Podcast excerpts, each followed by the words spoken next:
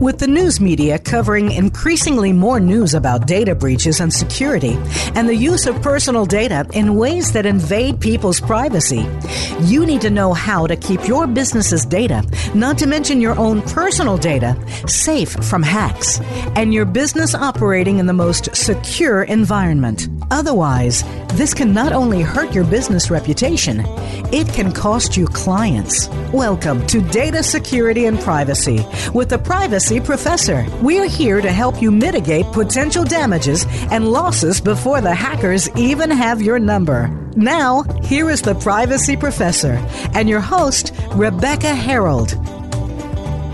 Hello, and welcome to Data Security and Privacy with the Privacy Professor. I'm Rebecca Herold, your host. Thank you for joining us. Welcome to the 40th episode of my show. I use my show to help raise awareness of information security and privacy risks and issues, and I also try to provide listeners worldwide with practical tips and actions to help improve information security and also to better protect their privacy please subscribe to my show on iTunes, Stitcher, Player FM, Google Play, Overcast, TuneIn, Castbox, or whatever your favorite podcast or news app is. And please subscribe to my show on the Voice America Business Channel site so you will be notified just as soon as each new show is available. I sincerely appreciate all of you who tune in.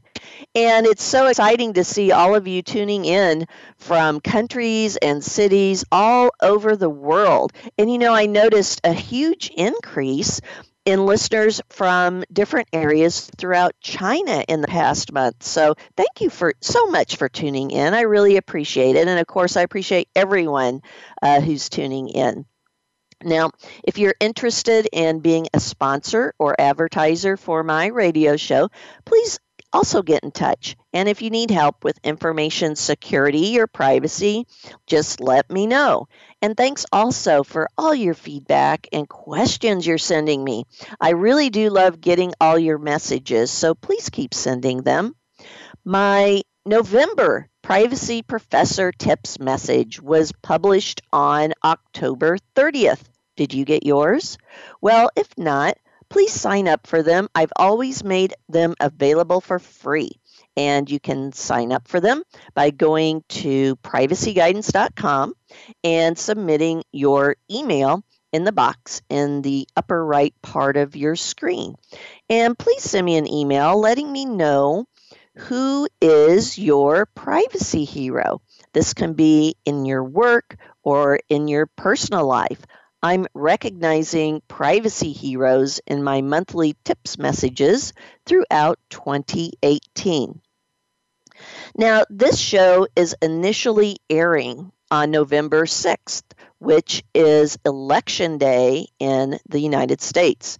Now, voter fraud, which generally is when someone claims to be someone else in order to vote in the US, has been shown by multiple objective research to be almost non existent, despite the fear mongering claims that persist. However, large numbers of objective research, of research has shown growing problems with the data security flaws and vulnerabilities in a wide range of voting machines, some of which are over 10, 15, and even over 20 years old. Now, for my data security tip this week, I want to encourage those of you voting today and everyone who votes at any time, anywhere in the world, to please notice when you are using voting machines to check and make sure that your vote is tabulated correctly. For example, it was recently reported that Texas voting machines have had a known problem for a decade with their security flaws. What was happening is that Texas voters were experiencing issues with voting machines, and they were told by the Texas Secretary of State and also their election officials that they, the voters, were the problem, not the machines, because, quote, voters are inadvertently touching the machines in ways that they shouldn't, end quote. And this caused the voting machines to alter or delete their vote. Well, you know what? This is not a voter problem. These machines were not engineered securely if a mere misguided touch causes their vote to change. These machines need to be, at the very least, fixed, but more likely replaced. If they're changing votes under such ordinary circumstances, now, voters in 41 states are using election equipment today that are more than a decade old, according to analysis by the Brennan Center for Justice at New York University Law School. Now, as some of my past guests in my series of voting and election security shows indicated, some of the old voting machines and even some of the discovered defective newer voting machines have design flaws and security problems that result in altering votes or causing other types of issues. So, here is my tip for you today. When you go to vote, you need to really watch closely when you use a voting machine and when choosing who you want to vote for. Now, look closely before submitting your electronic ballot to ensure that your choice is reflected correctly on your screen. And if it's not, then get an election official at the polling location to help you. They should move you to a different machine that is not flawed and ideally shut down that machine is not that's not working correctly. For more information about voting and election security, please check out my series of five shows that I've done on this topic so far. And those shows have come out on October 23rd, October 2nd, um, September 11, July 24th and June 26th of this year. So you can see those shows at my Voice America Business Channel site, and they are listed on the right side of the screen. Now, my longtime listeners know that I taught 7th through 12th grade math and computing when I was very young, starting when I was 21 years old and I taught for two years between getting my bachelor's and master's degree. And I was also an adjunct professor for the Norwich University Master of Science in Information Security and Assurance for nine years. And I still teach classes in a variety of venues. But long before this, when I was a little girl, as far back as I can remember, my father was first a math teacher and then he became superintendent of schools for most of the time I was in school for a few decades for school districts in north central Missouri. Now, I basically grew up within the school system as a result of having my dad at school with me every day. I rode with my father to school, leaving our house at around 6:30 in the morning helped him with various things as needed before the first period bell rang. And then I usually rode home with him early in the evenings after he finished work at the school for the day. So I've been deeply immersed in the education environment in some way, basically all my life. And the environment certainly has some significant risks. I've been long concerned about the privacy risks. Now, even before I officially made privacy one of my career specialty areas, you know, schools are in comparatively open environments. You have staff, you have students, you have teachers, you have parents, guests, vendors, and salespeople, along with folks from other schools who are often coming over for events or competitions. And they're all going through the facilities generally, sometimes every day. Now, in recent years, there have been more types of technologies also being used by teachers and students within the school systems and environments, and also as part of the education process and as part of classes and activities. And so these new technologies also bring with them data security and privacy risks. And they have resulted in a growing number of privacy breaches as well as concerns about the privacy of the students and of the teachers.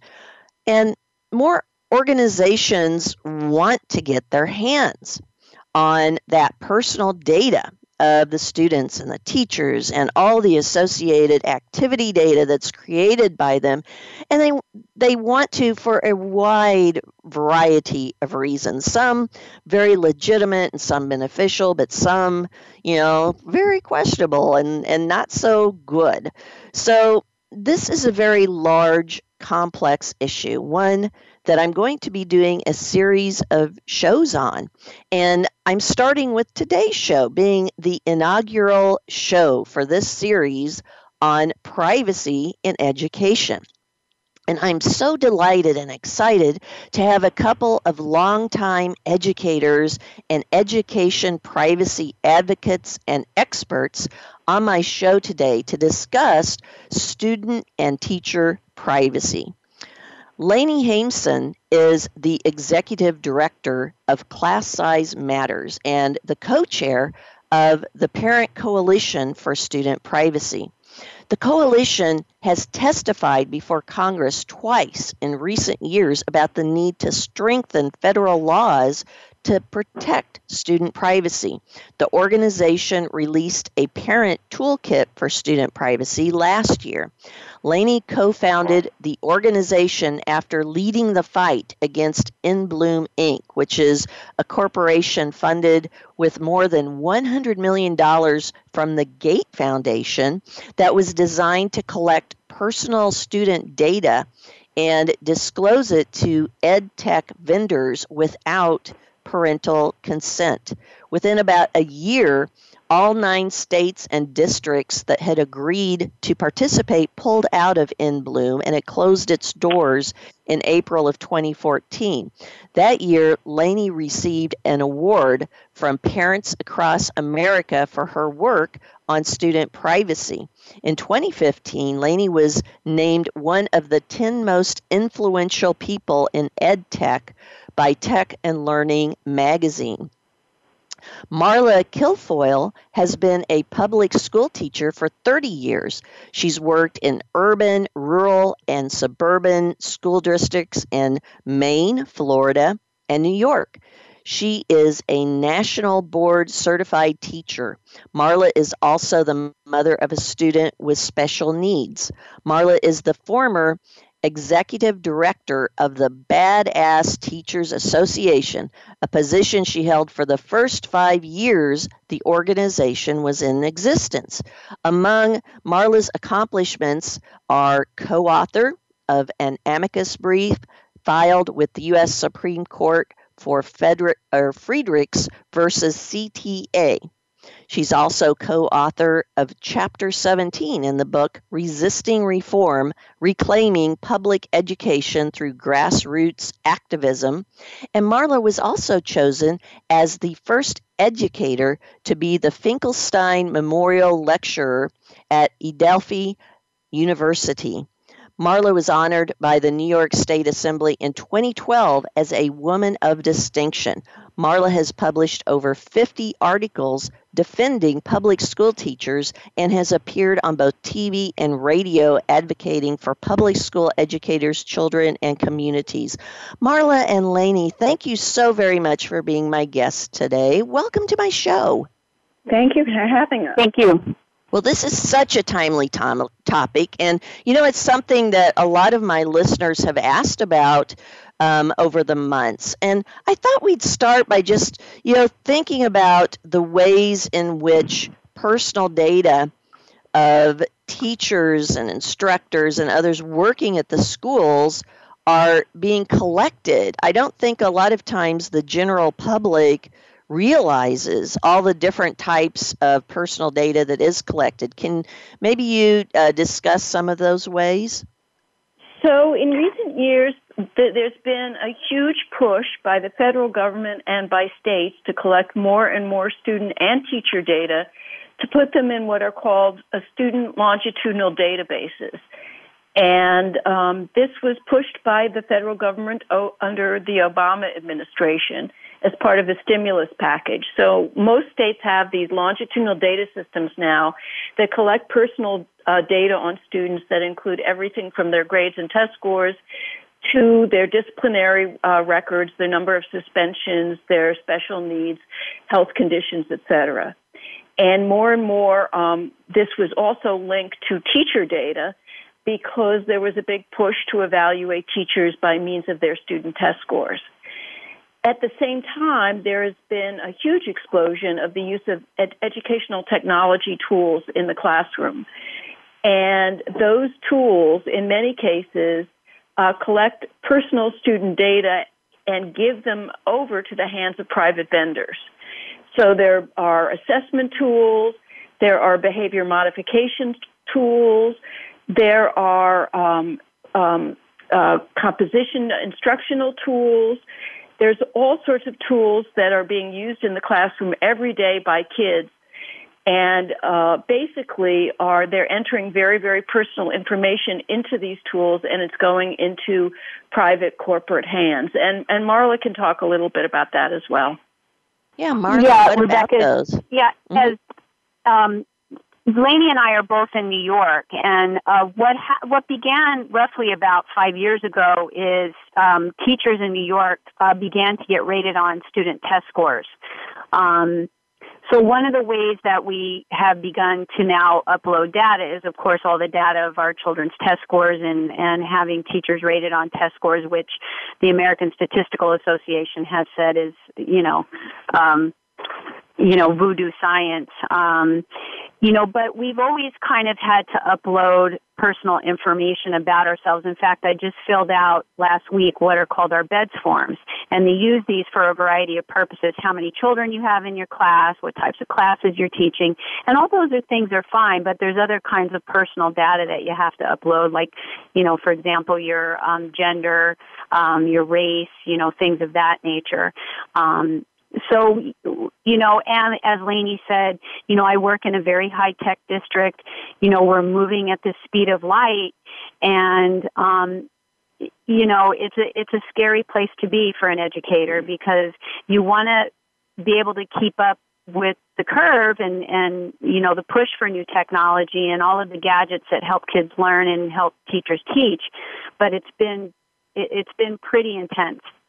Oh gosh, yeah. You know, as you both were describing that, I heard two big issues kind of that hit me, um, and one has to do with when you talked about the centralized database or uh, the database you're talking about submitting all of this data into, and then the other is all of the technology that is increasingly being used. And I kind of want to go back to that database. So um, I still I I'm not quite clear on is this like a national database that's pooling everybody's data into one location or is this on a state by state basis or you so know there is there is a law that was passed a number of years ago which prohibits the federal government from creating a, a centralized comprehensive student database.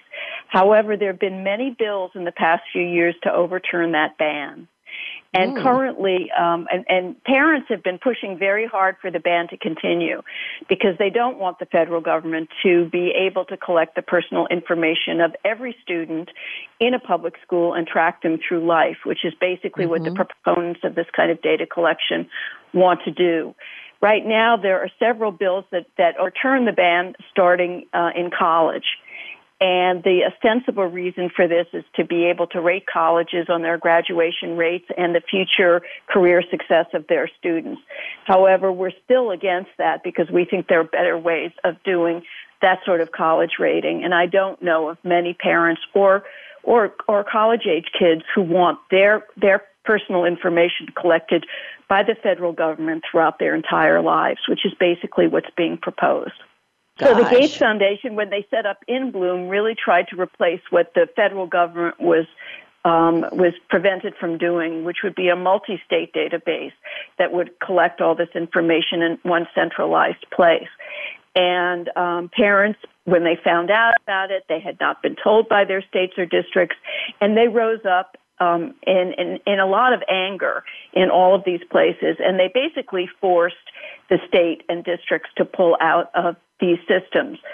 But what we learned as a result of this fight, which I had not known and most parents had not known, and in fact, some legal experts at school, uh, lawyers for school boards, et cetera, who contacted me did not know that uh, the federal law called FERPA, which we thought had prohibited the release and sharing of personal student information without parent knowledge and consent, had been weakened twice over the last eight years uh, by the U.S. Department of Education through regulation to allow for the expanded uh, disclosure of student information in many, many instances by schools.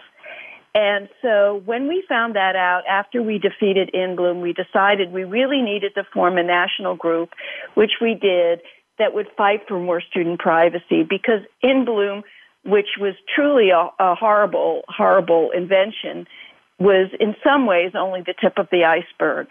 And there were many, many other vendors and corporations and um, um, ed- education technology products being used in the classroom that was were basically doing a very similar thing.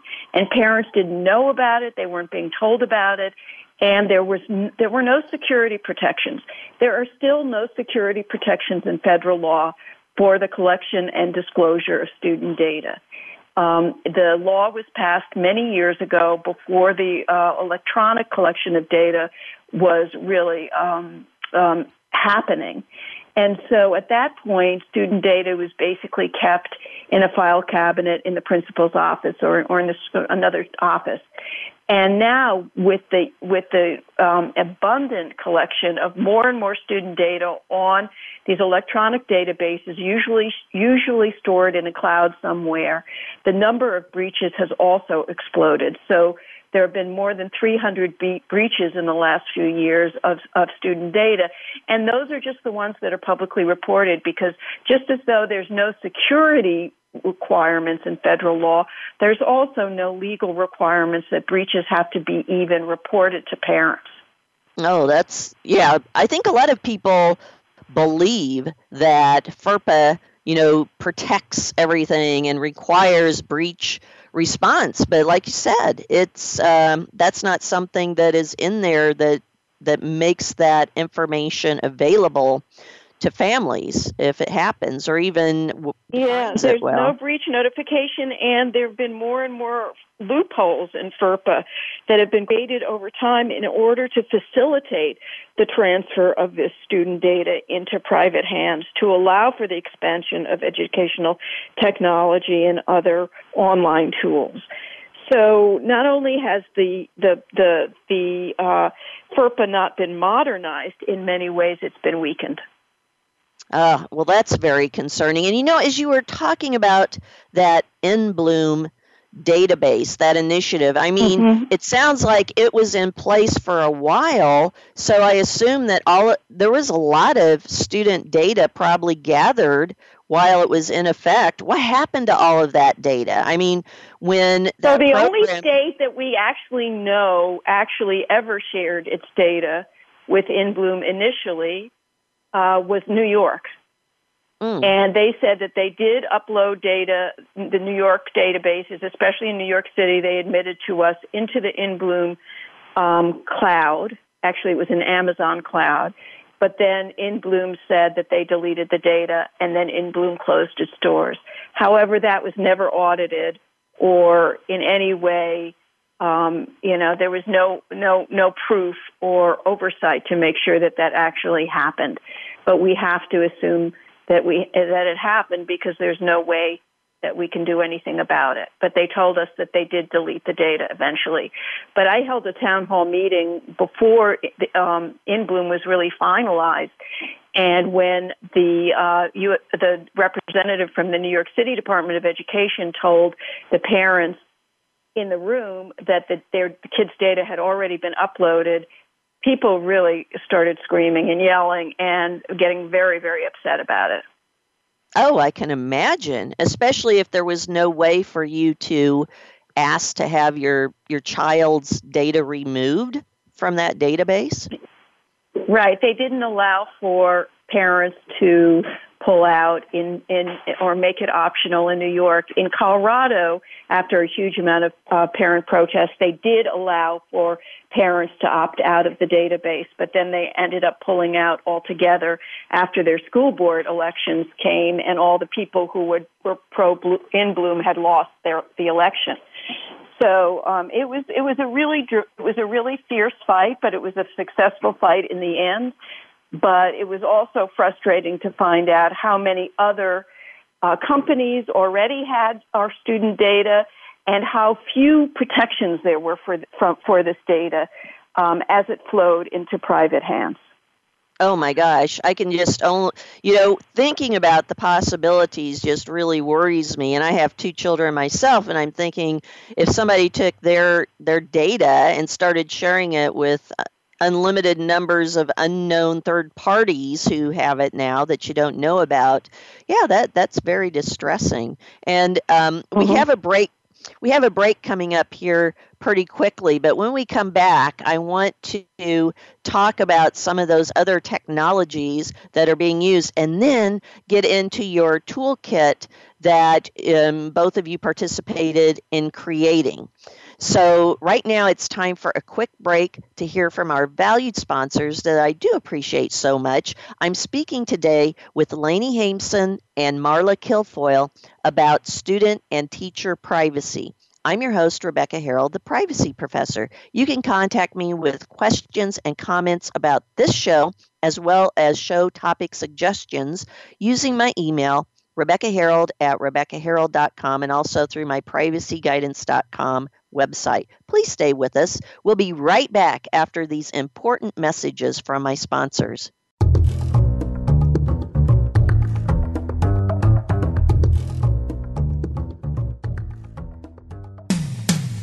When it comes to business, you'll find the experts here.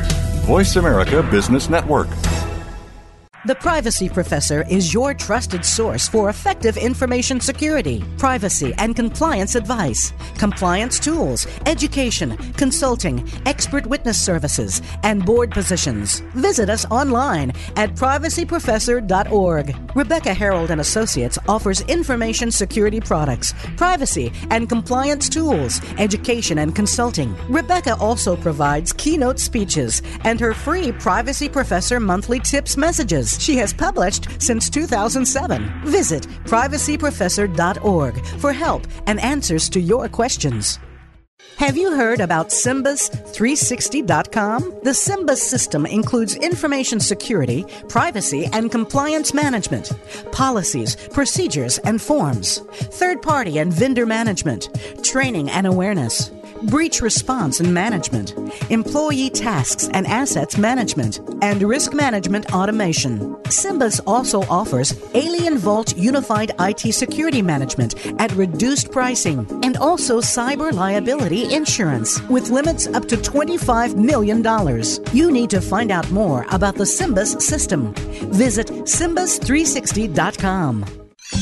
Your favorite Voice America Talk Radio Network shows and hosts are in your car, outdoors, and wherever you need them to be. Listen anywhere. Get our mobile app for iPhone, Blackberry, or Android at the Apple iTunes App Store, Blackberry App World, or Android Market. When it comes to business, you'll find the experts here. Voice America Business Network.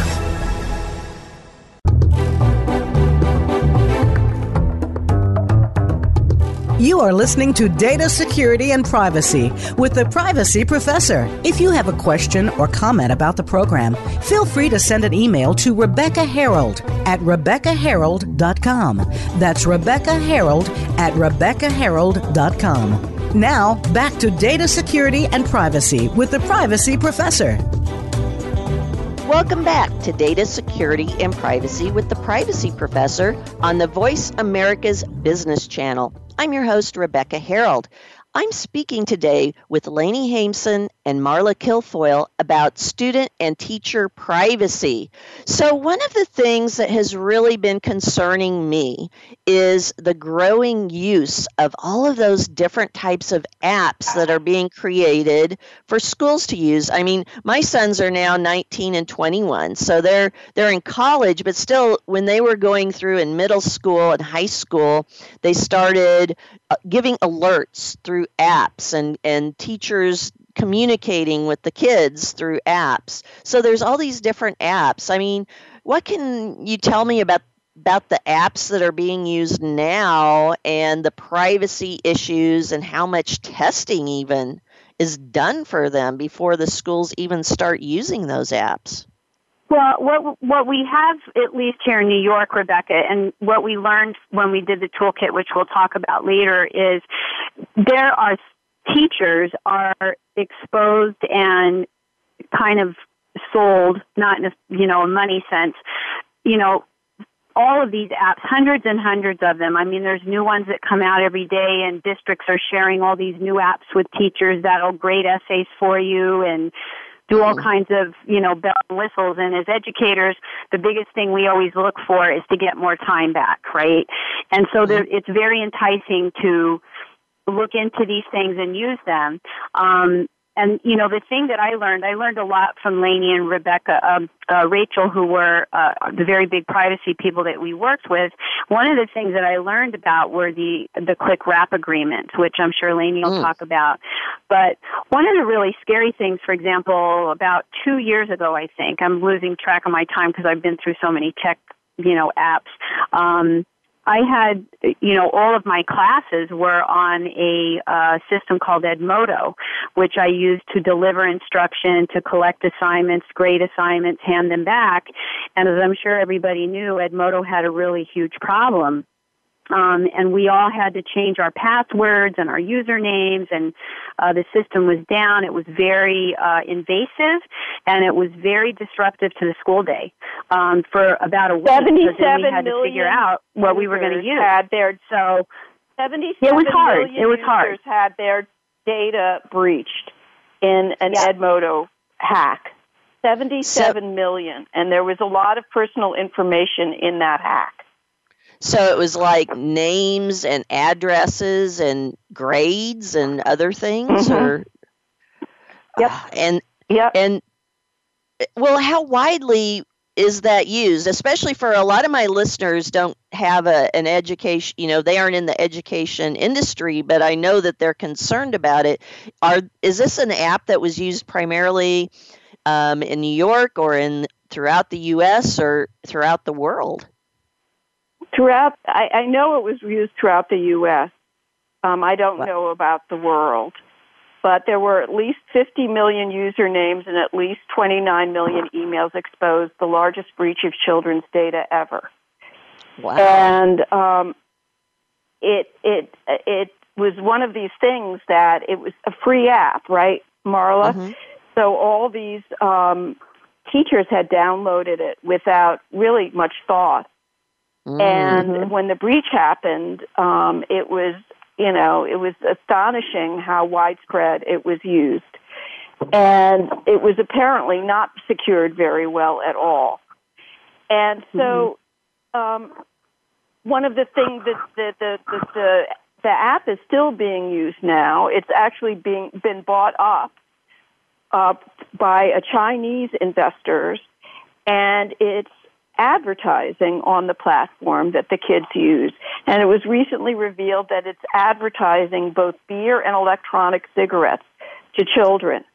Oh my so gosh. this is how some of these free free premium they called premium tools the teachers are downloading and using in classrooms throughout America actually they're not free. They're trying to make money at the same time off of the children's personal data.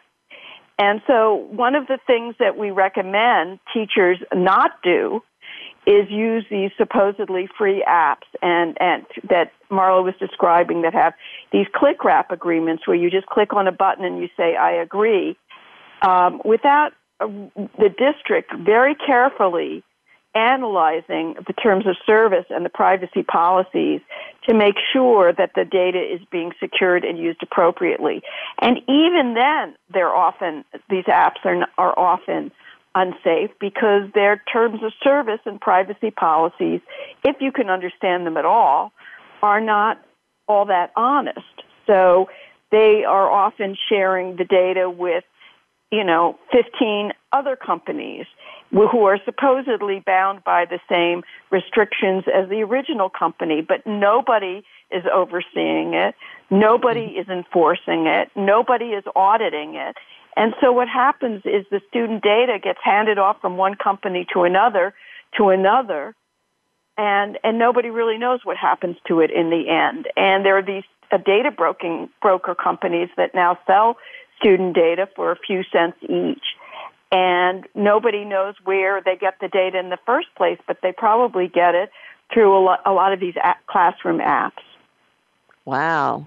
Well, when you're talking about downloading these apps and so on, I mean, um, I'm located here in Des Moines, Iowa, and I've worked with a few um, school districts just because you know it helps that I have some of that background. But when I've worked with them, one of the things that I've I, have i have done is help them to create like policies and procedures to uh, you know, indicate which apps are acceptable, what are the steps you have to go through before you use them. But in your experience, do you see that maybe in a lot of school districts, um, the apps are pretty much just downloaded if if somebody sees one they think might be good or is advertised as being a an education app then it's pretty much whoever wants to use them goes ahead and downloads them and uses them yeah, that's what we what we found. What we found um, when we surveyed teachers for the toolkit, um, and you know we can you know, we'll talk about that later. But I think one of the things that's important is that um, a large majority of schools and districts require teacher to use online instruction and assessment programs. In fact, 62% of the teachers that we surveyed said that. Um, you know, these are requirements now for teachers to use, and then specifically for teachers to use because they're being rated on it for their jobs. Um, you know, when I get observed, for example, one of the parts of my observation rubric is the use of technology. Uh, mm-hmm. So, you know, teachers are feeling very rushed. Um, you know, they're feeling very pressured to use, you know, the latest gadget. Uh, and it's it, it's very concerning, you know, um, and that's a lot of the things that we found out when we started to do these things. 48, nearly half of the teachers that we surveyed said their schools or districts require the use of apps with click wrap agreements. So, you know, teachers don't have time to read all of that stuff and like Lainey said, it's it's it's very concerning. 69% of the teachers said they didn't get enough training in how to protect student privacy. So it's kind of, for us, it's almost like the Wild West. Um, but, you know, we're hoping the toolkit helps people out. It's just, it's a very, very intense time, especially for technology and, and for teachers. So, one of the that. other findings of the survey is that 68% of the teachers said that they had no idea if the vendors of the apps that they used in the classroom sell the data or use it for marketing purposes. So it's the the the the, the overall perception out there is that there's there are a lot of apps being used every day in the classroom with very little vetting, with very little oversight, and with with with no specific security protections associated and and um, protecting it from breaches.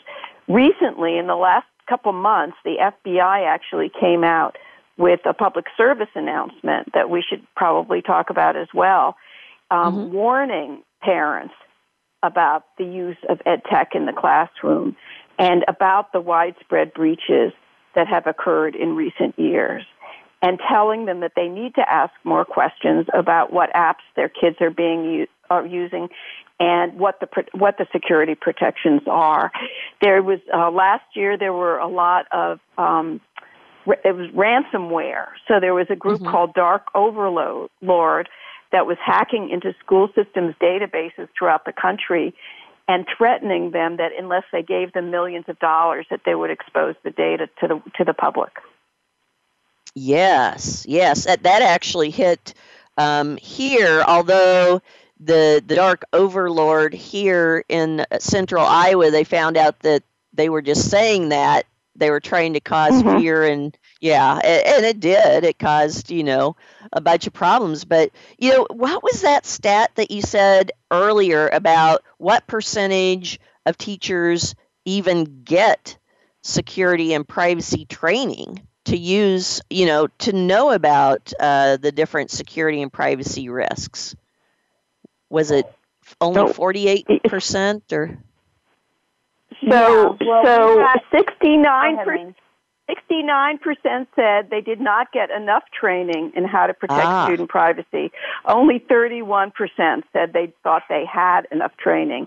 And you can never be sure that that, that 31% is right because we also um, asked um, um, administrators, and most of the administrators said they, they hadn't had the training either and, and weren't giving the training to their teachers. So, and I think too one of the one of the big um, stats that we had as well in terms of uh, no training in data security is 84% of the people that answered right. teachers that answered our survey said they'd never had training to prevent phishing, ransomware, or other cyber attacks. 84%. Oh my gosh. Teachers yeah. of teachers. And then when you think about it, you know, this I've always believed, you know, for years um, that this needs to be taught to the students in school. So if you aren't teaching the, the teachers about it, how can then the students learn about it when the teachers haven't been taught about it either? So very concerning. And that's why we made the toolkit.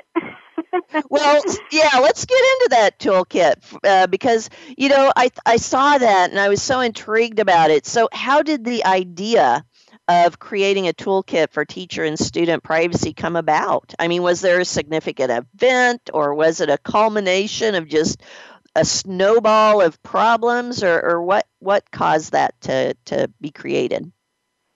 Well, about a year and a half ago, um, our Parent Coalition for Student Privacy put out a parent toolkit for student privacy that we developed with the uh, campaign for a commercial free childhood. And that was very popular and well received.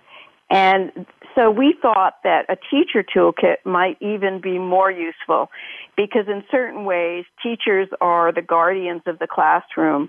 They're the ones that are, are often making the decisions or at least carrying out the decisions of other school staff um, that are putting student data at risk. Teachers are also confronted with their own data increasingly being collected and being misused, either through breaches, which have had, repeat, happened repeatedly in recent years with teachers' salaries and social security numbers being released, but also um, with the recent um, West Virginia strike, the, the wildcat strikes that happened in West Virginia, one mm-hmm. of the prime motivating forces behind that, that strike was that the state was asking teachers to upload all sorts of personal health data to mm. the web to their a website as well as um, um, carry a, a device on their wrist that would count the number of steps they took and how much physical exercise they did every week in order to help determine what premiums they would have to pay for their health insurance. And, and teachers found this extraordinarily intrusive.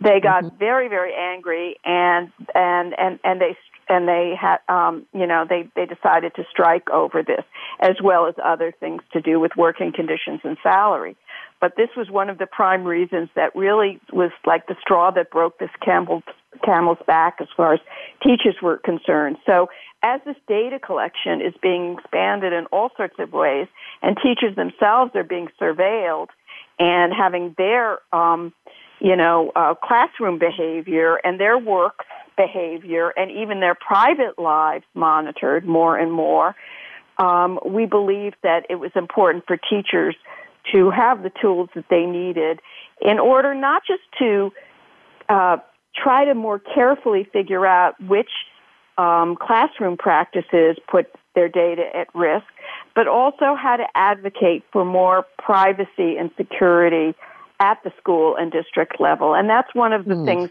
that I think is most important in this toolkit is it it it teaches teachers about how to read a privacy policy to some extent and how to know if an app is doing the right sort of things and also which cl- common classroom practices violate FERPA and federal law, which we can also talk about if you like. But mm-hmm. even more, we believe that that you know training is needed and a lot more education is needed at schools and and and we provided some tips to teachers about how to advocate to make sure that happens well that sounds wonderful and and i just want to revisit you said that strike for wearing uh, that that was uh, spawned through requiring fitness devices to be worn that was in what state west virginia West Virginia. Okay, I'm going to look that up after yeah, the show. I want yeah. to find out more was, about that. There, yeah, and there was a big there was a big strike in West Virginia, and they won on that issue. Um, the the state said, okay, you don't have to wear these devices, and we will not track your steps and ask you to upload all sorts of highly personal health data into this the state database. And so your toolkit does it include information to help teachers when they're confronted with these types of requests or new rules? Does it help guide them then uh, how to react if they feel that it's privacy intrusive? Yeah, I think I think the tool it covers a, a really broad spectrum of issues. It covers how to make sure that they're protecting first and foremost student data. You know, being responsible. Um, you know, I think one of the more powerful things that we looked at, like we were had as teachers, you know, is data privacy being discussed at faculty meetings? You know, are you talking about protecting your data and children's data? Uh, I think one of the other powerful things, just from a practitioner standpoint, is that are you using apps that have been vetted by your district? And if your district doesn't have a vetting process, you need to advocate for that to making sure that the things that you're introducing in your classroom are safe. They're not taking children's data and doing things with it that they're not supposed to be doing. Um, and I think I have to agree with Lainey. One of the more powerful things that we hope will come out of this toolkit is that we can teach teachers how to advocate for both protecting student data and making sure there's mechanisms in place so that the things that we're using in the classroom don't steal children's data, but also ways in which teachers can advocate for themselves. One of the things that also came forward is after a, um, a Supreme Court ruling this past year in the Janus decision, all of a sudden teachers were getting emails on their school emails from um, companies and organizations that were trying to get them to leave their union. Oh. And in fact, I got one of them. So these are the things that are happening. You know, it's our school email. It's, you know, a, a public email. Anybody could probably find it. But the fact is, is it's still invasive. Um, and well, they also were asking what, teachers to enter their information on this online form to help them yeah, draft address, the letters yeah. to pull out of the union. But at the same time, these conservative organizations were collecting more data from teachers as they asked them to fill in these online forms. Yeah. What kind of additional information were they asking for? I mean, if you, you maybe that's. Yeah, I think it was like the name our, of your school, your address, yep. your telephone number, stuff like that. Oh, it sort of so, create political databases for these groups. Wow.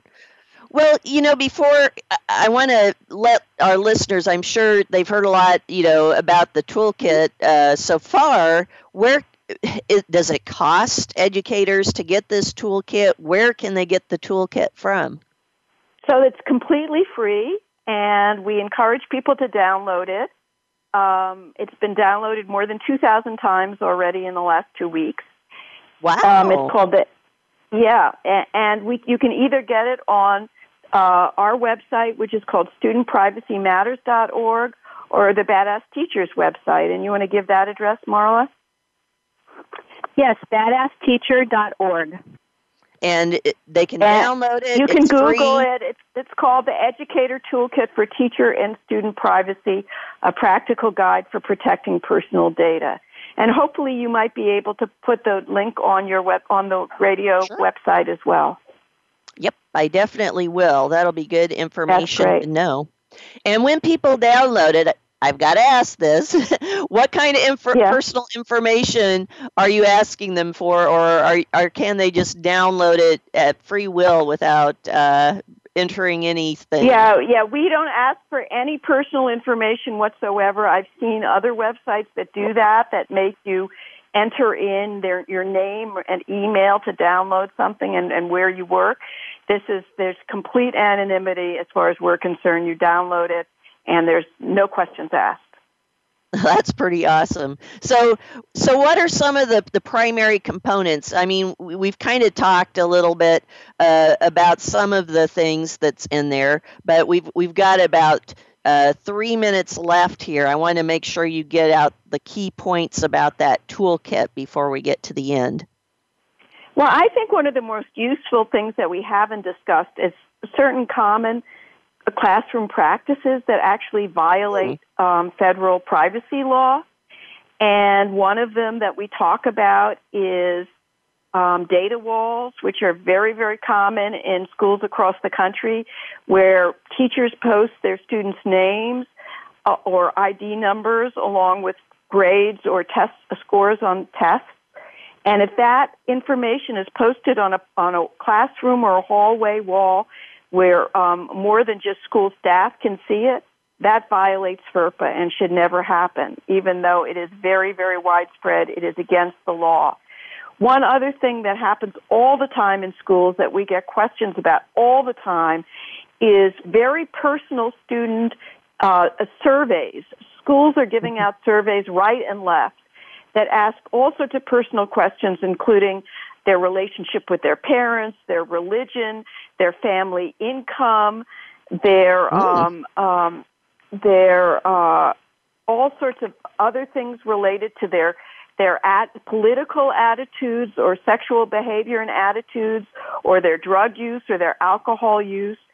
And it's illegal to give those kinds of surveys in school that, that relate to those kinds of personal questions without letting parents know beforehand what the survey questions are and allowing parents to opt out. And yet this happens all the time in schools every single day.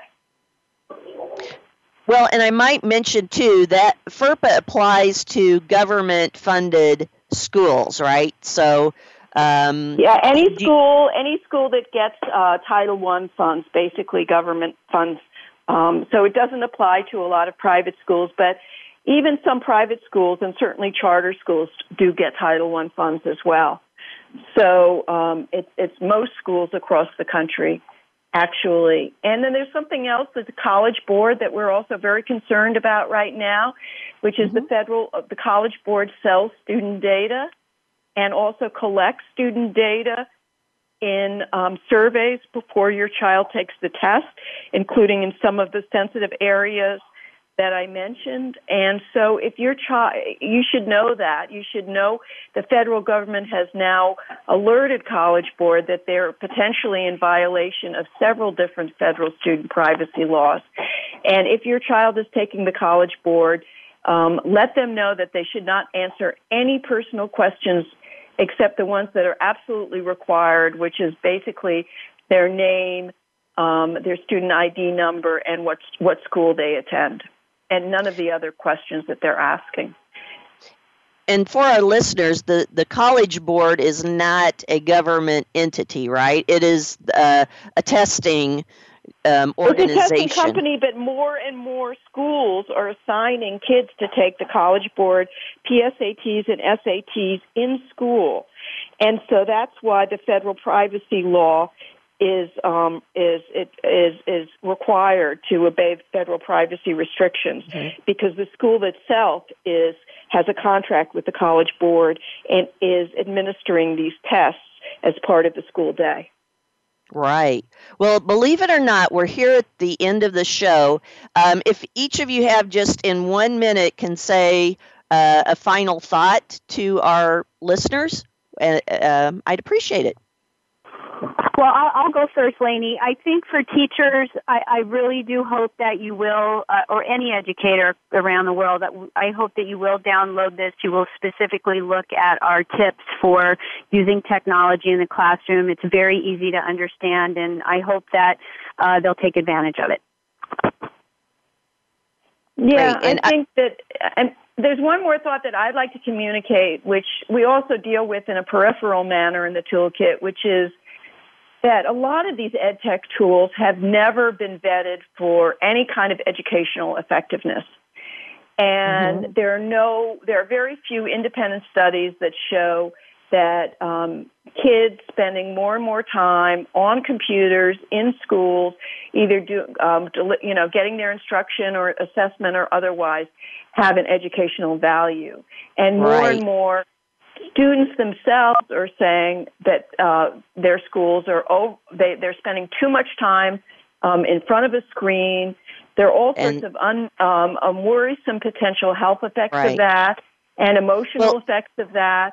And I would I would caution teachers and parents and, and any kind of um, um, um, person people who are experiencing this to really ask questions about whether there's an independent study, uh, a peer reviewed study, or anything that shows that um, the educational application or product being used in the classroom actually works to help kids Great. learn.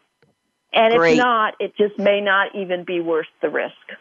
Very good, very good closing thoughts. Thank you so much for being my guest today. I sure appreciate it, and we've learned so much. Today, I've been speaking with Lainey Haimson and Marla Kilfoyle about student and teacher privacy. I'm your host, Rebecca Herold, the privacy professor. Please tune in to my show each week, and you can see all my past shows on my voiceamerica.com business website. Until next week, have a great week and stay privacy aware.